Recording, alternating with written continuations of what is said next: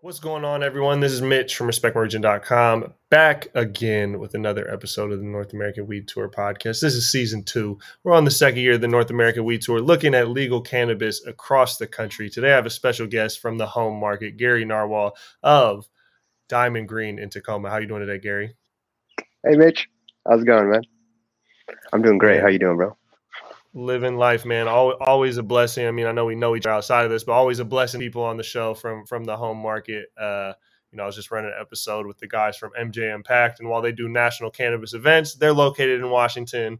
And much of what I've talked to them about off offline is just the uh, you know lack of love we get out here in Washington when you look at, at, at the cannabis industry as a whole. Man, we're on an island. Yeah, man, I've been you know rocking with y'all for a minute now, and I love what you've been doing. So you know, it was an easy, easy yes to come on here, show some love, and you know, be a part of this. Awesome, man. So yeah, I, I know we were just talking. You just you just reminded me that you guys have been around since 2014 so that's quite a bit you know you said yeah, eight man. years in the so definitely a, a, veteran especially when you look at some of these markets that have only had you know that are licenses have only been open a couple months you know what i mean you got eight eight years on the board not very many people can say they got that yeah, we've been we've been in the Tacoma area for now a good a good amount of time, and it's great that we we have such an established customer base that you know we've had customers from day one still rocking with us, and through all the changes and everything that's been going on in the industry, in the community, and everything. So it's cool to see that people still show love consistently. It's pretty tight. Absolutely. So, you know, I start off every episode with my guests kind of origin story around cannabis, whether that's personal, professional, kind of whatever you feel vulnerable with. So I'm just kind of curious your, your start with the plant. So I started back in high school. So me and my boy Zach, we used to live right next door to each other, and you know we had these little fucking tin foil, um, you know those pen, you know like a pen that you mm-hmm. write with. So we take the ink out and put a little fucking tin foil on the front of it, poke some holes in it, drop the weed in there. We smoke out of that shit back in his backyard is cancerous to say the least. But you know, that's how we've been doing it. And then ever since then, it was always like a social thing, honestly. And then I got into doing martial arts, and then it became more of a like alleviation thing from pain and all that. You know, all the the bodily traumas I would have from Taekwondo. And yeah, and then after that just became, I guess, a way of life in a sense to where it was just a habit and just a, you know a thing we would do, kick it, we smoke, and uh, eventually moved on to you know getting into the cannabis space. And I was like, man, this shit is you know I know this, I know weed, I know you know I know cannabis in a sense. So it wasn't like the business side was definitely tricky, but knowing knowing like oh this is good, this is not good, that was mm-hmm. that was easy.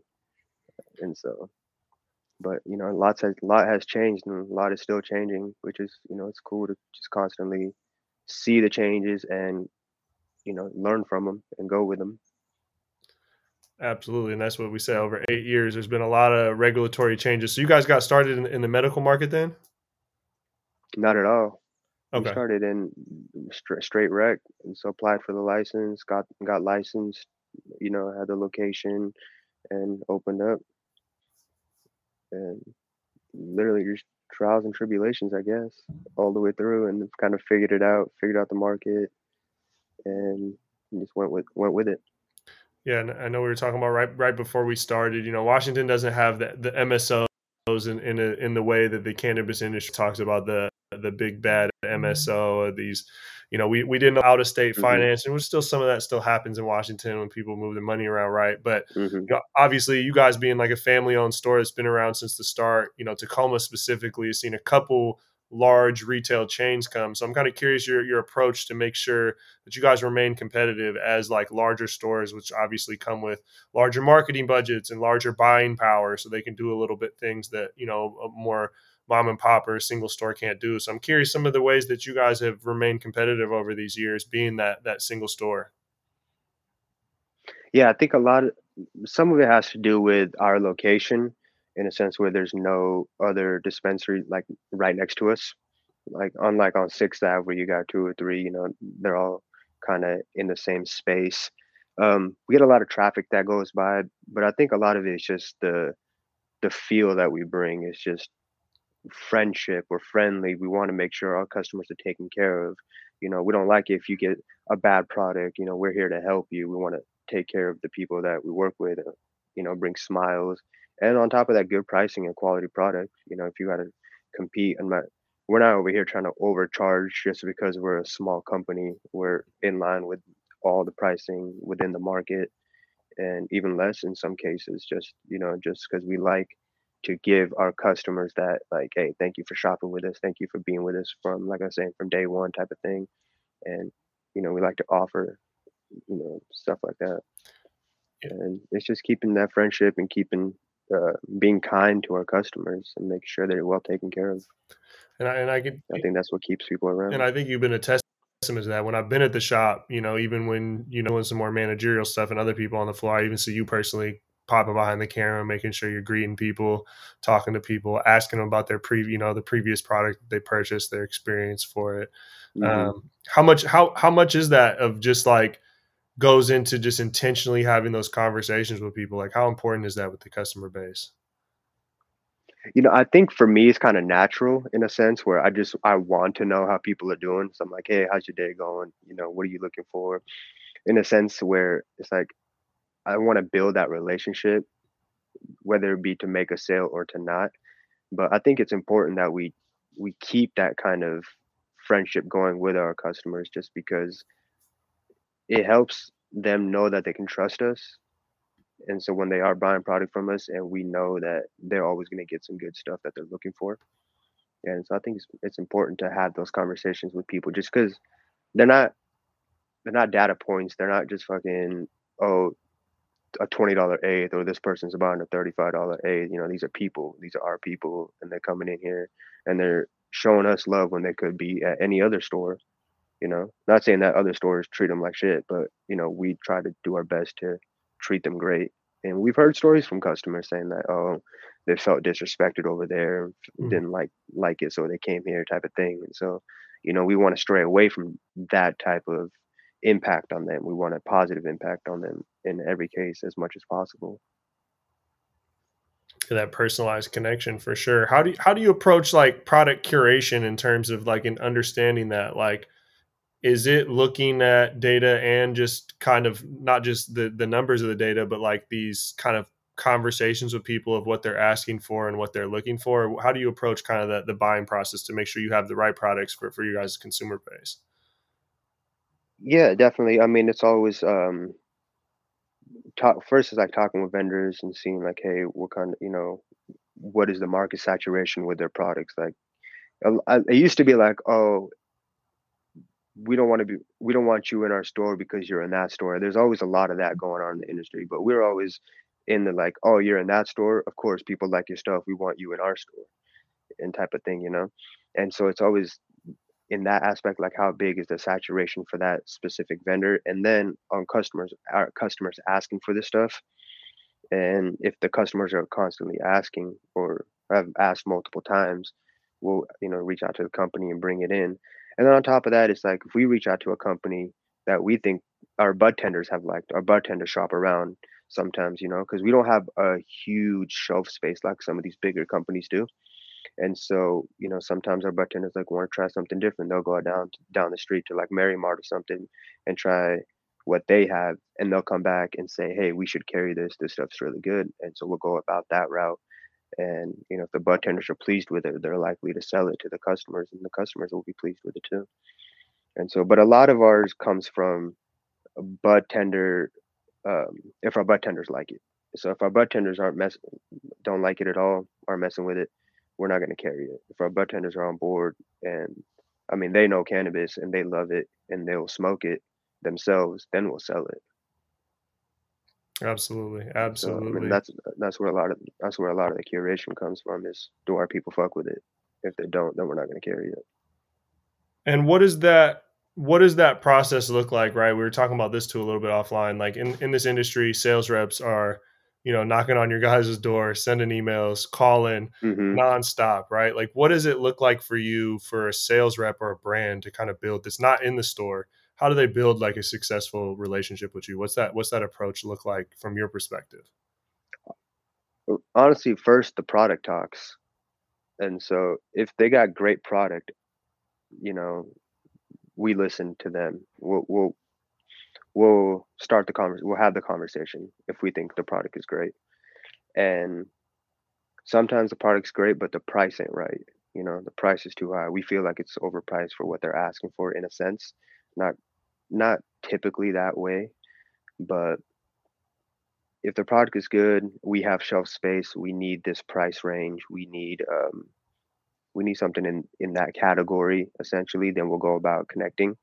Um, a lot of the the customer the companies that we already have established in our store, they're easy to work with, and you know it's never they're all, they're not always bombarding us with stuff. They're not always just like constantly blowing us up. It's always like, hey, how's it going? Just checking in. You know, everything moving. And a lot of companies we carry are very friendly and they're nice and they'll take stuff back like, oh, this this is getting old. This isn't moving. We don't want that on your shelf either. Let's get you some new stuff. And so it's very very respectable in that aspect. Um, but as for getting like new companies in, it's always about does your product how's your product? Is it good? Are the samples fire? Are the bud tenders messing with it? And then we'll go from there. And then from the experience too, right? Like buying and even Mm-hmm. customer like customer preference, right? Industry cannabis is a is an agriculture good, right? Like you might have a strain now, you might not have it on the next crop. Um, you know, it might might and especially when you come to vape carts and concentrates, right? Because they're sourcing flower, right? Like the Mhm. flavors and the and the strains are kind of consistently changing. Um, do you notice people coming in and wanting a lot of the same, ex- not just the same brand, but like the same exact strain or unique product that they had previously, or you feel like they're more so teeter to like exploring something new? I think uh, uh, speaking from my customer base, a lot of them are wanting what they regularly get.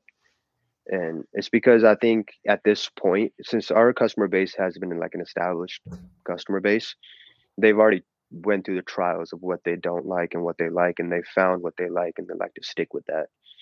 You know, sometimes we run out of product. It happens. You know, either we're waiting on an order or we're the company has doesn't have anything for us at the time, and so you know we try to get them to something similar and that opens a new door for them to try something different which they may move on to that as well. But I, i'd say it's like 75% are consistent with what they like and then 25% are like give me whatever let me try something different. Yeah and so which is cool i i, I always encourage customers to try it because we got so many things Mhm. there's so many products it's like you know just try something different there's so much so much out there and you never know what you're gonna like. You you know, sometimes you may not like it, but it's not gonna be bad. You know, it just may not be your thing. So, but it's always encouraged. Try, yeah, trial by fire. Yeah, I'm, I'm always, you know, I know I'm on the up, Yeah. up, up, upper tier cannabis consumers, but I'm always trying to get something that I either previous like or know that I like, and then I, I like to always try and find something, you know, get put onto something new. You know, I, I kind of I, I play both fields when I'm buying. Yeah, yeah. I think some people are just afraid to be disappointed. Yeah. And oh, I ha- it happens sometimes, you know. It's that that product that you thought that looked great was just not up to par for you and it happens, you know. There's no it sucks because we can't sample things out to customers. We can't let them smell anything. You know, the stupid ass Washington laws. But unfortunately, we got to work with, you know, the state and the fucking stupidity when it comes to cannabis laws in Washington.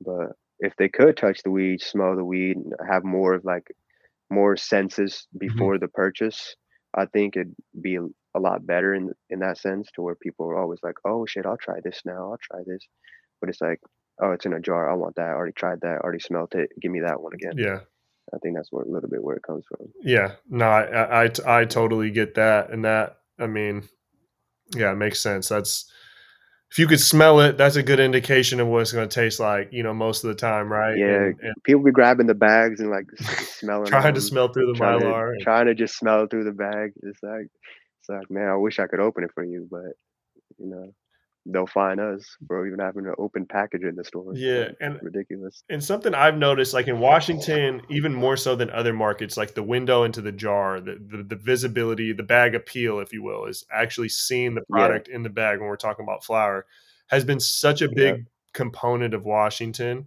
Um, and I know people say it's because of our rules, but like in Cali, it's a little bit culturally different where there's a lot of shit in Mylars you can't see into and it sells off the hype.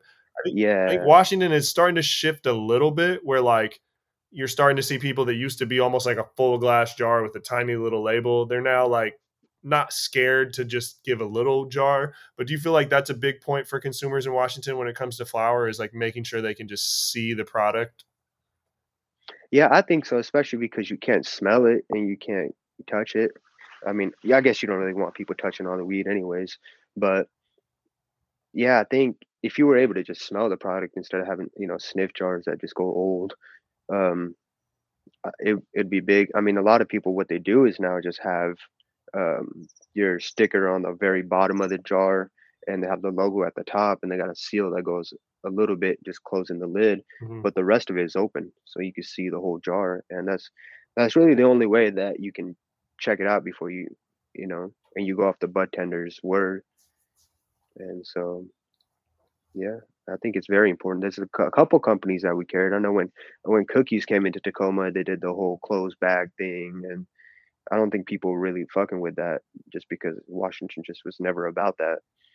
And now we got a couple companies that have a, a completely closed bag, and it's like I can't see it, and so it's just sitting on the shelf. People don't Yeah. buy it.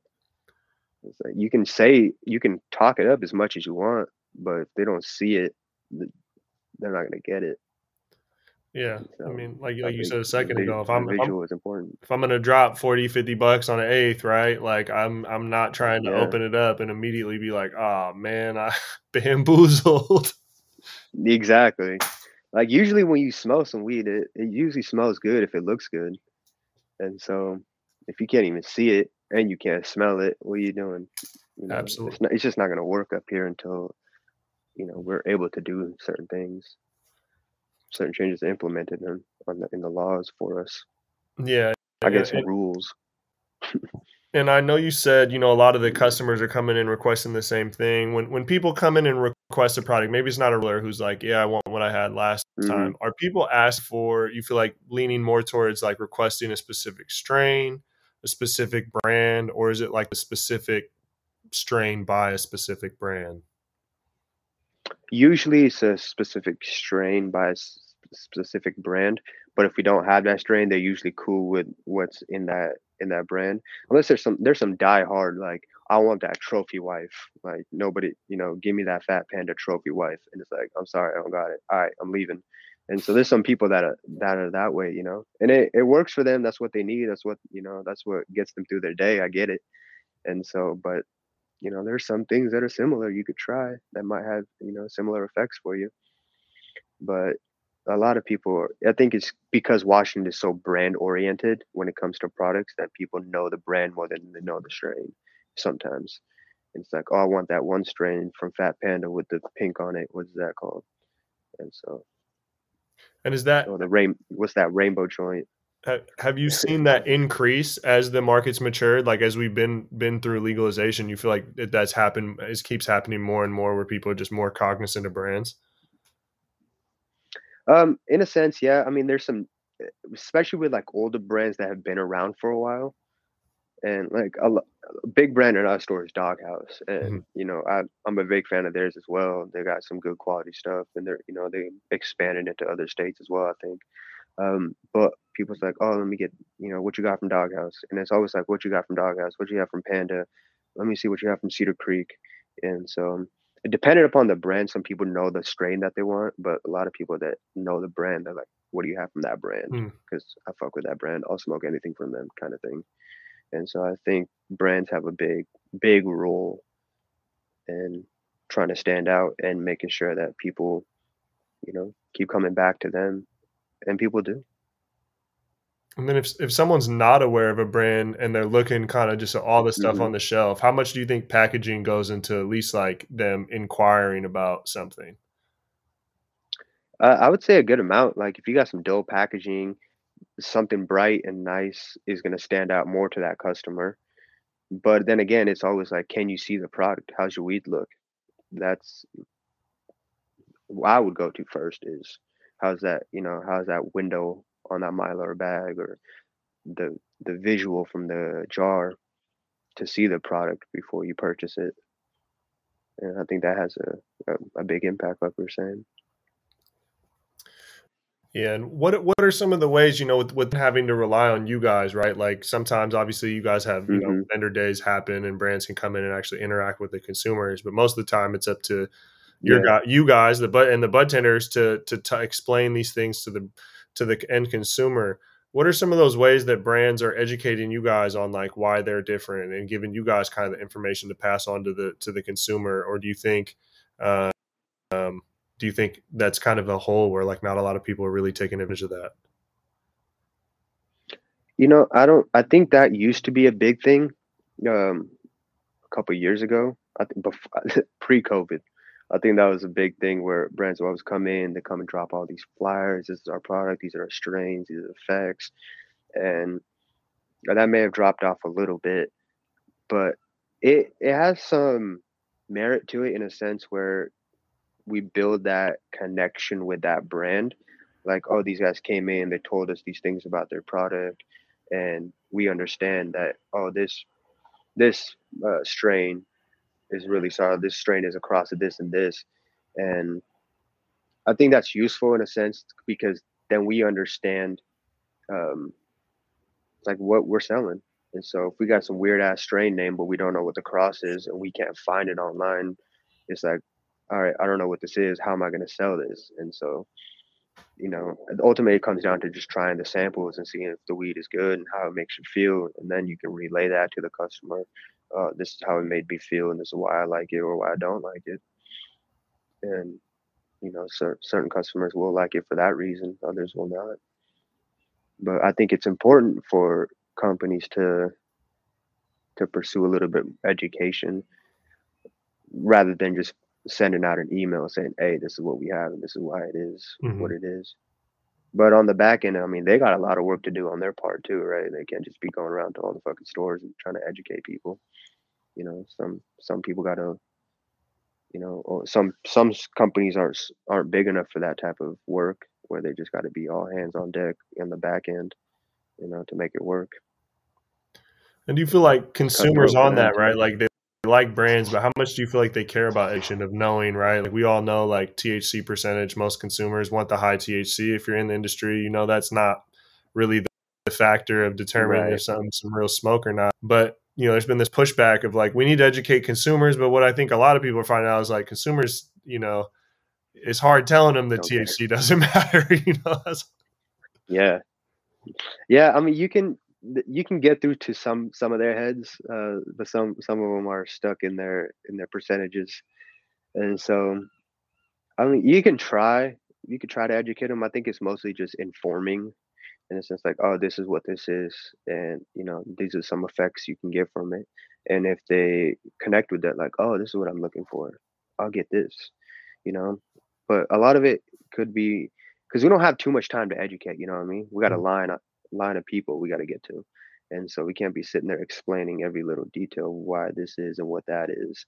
And we just got to summarize it for them. And if this, if it sticks to them, it sticks to them. If not, then, you know, we'll, we'll holler at you when you come back in and try again. But yeah, I, I don't think a lot of them, I don't want to say that like they don't care, but it's just sometimes they just, they just want their product and they want to go. Yeah. And, you know, some people do care. Some people take the time to come in. They got the Leafly menu up. And they're like, "Hey, what do you have that does this, this, and this?" Mm. like, "Sure, let's see what we can do for you." And so, you know, that's cool too. Some uh, people really don't know what they want. Some people just want the numbers. I always tell bud tenders I'm their worst nightmare, man. I'm gonna come in there and have them grabbing like 30 different things off the shelf, showing it to me, and then I'm probably gonna end up picking some that they didn't even talk to me about. Ask questions. well, I mean, yeah, that's their job, though. I mean, I think people should do that. It's like come come in, see what we have, you know, expand your horizon. And so there's there's a bunch of stuff in there. Try something new. That's what I always tell customers: try something different. You, and I, you never know what you don't like. I've known, I know you've done a lot of hiring and a lot of training, right? And worked worked hands on with a lot of bud tenders. You know, we, we've been getting a lot of questions lately when we were doing these shows about people like, how do I get in the industry? And I always encourage people like you can start creating content, you know, similar to something we're doing right now. That's that's a way to break in from Mhm. a seat, you know, from from a seat in your own house. But it's always like bud tenders or sales reps are kind of those like high turnover jobs, right? That that if you want to get a bud tender in a specific city, if there's a couple different dispensaries, you could probably, you know, might take a little bit to get your way in. You could do it. What do you look for when when hiring a bud tender? How much is like past experience important versus just kind of other, you know, just traditional employee type qualities? Like, what are some of those things you look for when when hiring bud tenders?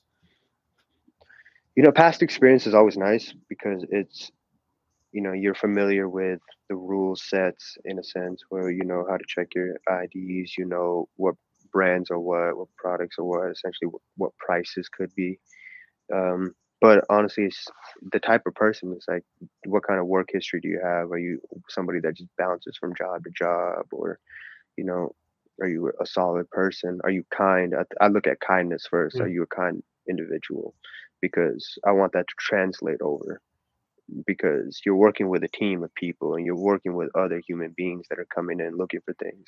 And are you able to be patient? Are you able to be kind and go off of that? The training can be there. Are you a good learner? Are you willing to learn? That's all possible. I can teach you what you need to know. But are you willing to retain that information and apply it? Mm. You know, some people are able to do that, some people are not. And you know, you can't tell really until they're in that position doing the job. And that's why I think that's why there's such a high turnover rate because everybody's great during the interview, and then you fucking put them behind the till and they don't know what's what. It's like you just acting the whole time, you know. it's like if you can act, you don't act like you got it together. But you know, it happens. Some people just can't handle it, and you know, a lot of I think some people come into the come in with the idea of they're just selling weed. Oh, I'm just selling weed. It's like you're doing more than that. This is customer service. Hmm. This is teamwork. You know, you're learning. You got to educate yourself on products. You need to take the time and figure out what's what. You got to research things. You know, it's not just I'm gonna show up and just sell weed for fun. You need to know pricing. You need to know different product types. You need to know what's the difference between diamonds and live resin and you know shatter. You got to figure these things out. You can just walk up in here like, oh, I've sold weed on the street before. I can do this. Oh, you can, but you're gonna have to expand your horizon while you're in here. And so I think it's important to be open, open-minded, and ready to, you know, take on a task. It's not an extremely hard job by any means, but it's not easy. right. You're, you're dealing with people. You're dealing with all sorts of people that come in. Some a lot of people aren't high yet, and so they're frustrated. They're getting off of work. They had a long day. They just had a death in the family. You know, there's some there's a lot of different faces coming in. You just got to be kind and empathetic to a lot of a lot of people coming in, and just have to have that characteristic. Absolutely. Absolutely. Yeah. um, you know, on the, on the state of of of products, right? Like something we talk about all the time is uh, what is quality. You know what I mean? Like it's it's super Mhm. subjective. I always say I always use the example of like when we're talking about who's the greatest hooper. You know, who's the goat in basketball. Like we'll never all agree. There's Mhm. three to five people that people argue about is up there, but nobody ever agrees. So when we talk about what is quality, we all kind of have our own own opinion. But I'm kind of curious from your perspective, what what it, what makes a quality cannabis product? Um, first, if it's you know it looks nice, it doesn't look like shit. You know, product is trimmed up nice. It depends on the price point too. Like if I'm buying a forty-five dollar eighth, it better look nice. You know, the crystals got to look nice on it. It is you know good bud structure in a sense. Then it's got to smoke good. It's not gonna it can't be too harsh on your throat or anything. You know, make sure you guys you flush your shit right, and you know it tastes nice. I think when it comes to that. But there's also like we saw the forty dollar ounce of shake that people just flock to. You know, we sell out of that stuff in a couple Mm, days, and we got you know people are calling in, hey, you have that ounce back in, you have that ounce back in, and so it's just it depends on the on the company, um, how much effort and time. And this is Northwest Roots here, they're from local from Tacoma, and you know Brent's a great guy from over there, and he's been supplying us with that with that stuff for a, a good amount of time now, and people just love it. But I think it's it is subjective mostly, but you know on the on the baseline, is it look good? Does it smell good? Does it taste good? And is it you know get you high? And so you can smoke some shit that looks great and doesn't get you high. It's like, what am I doing with this?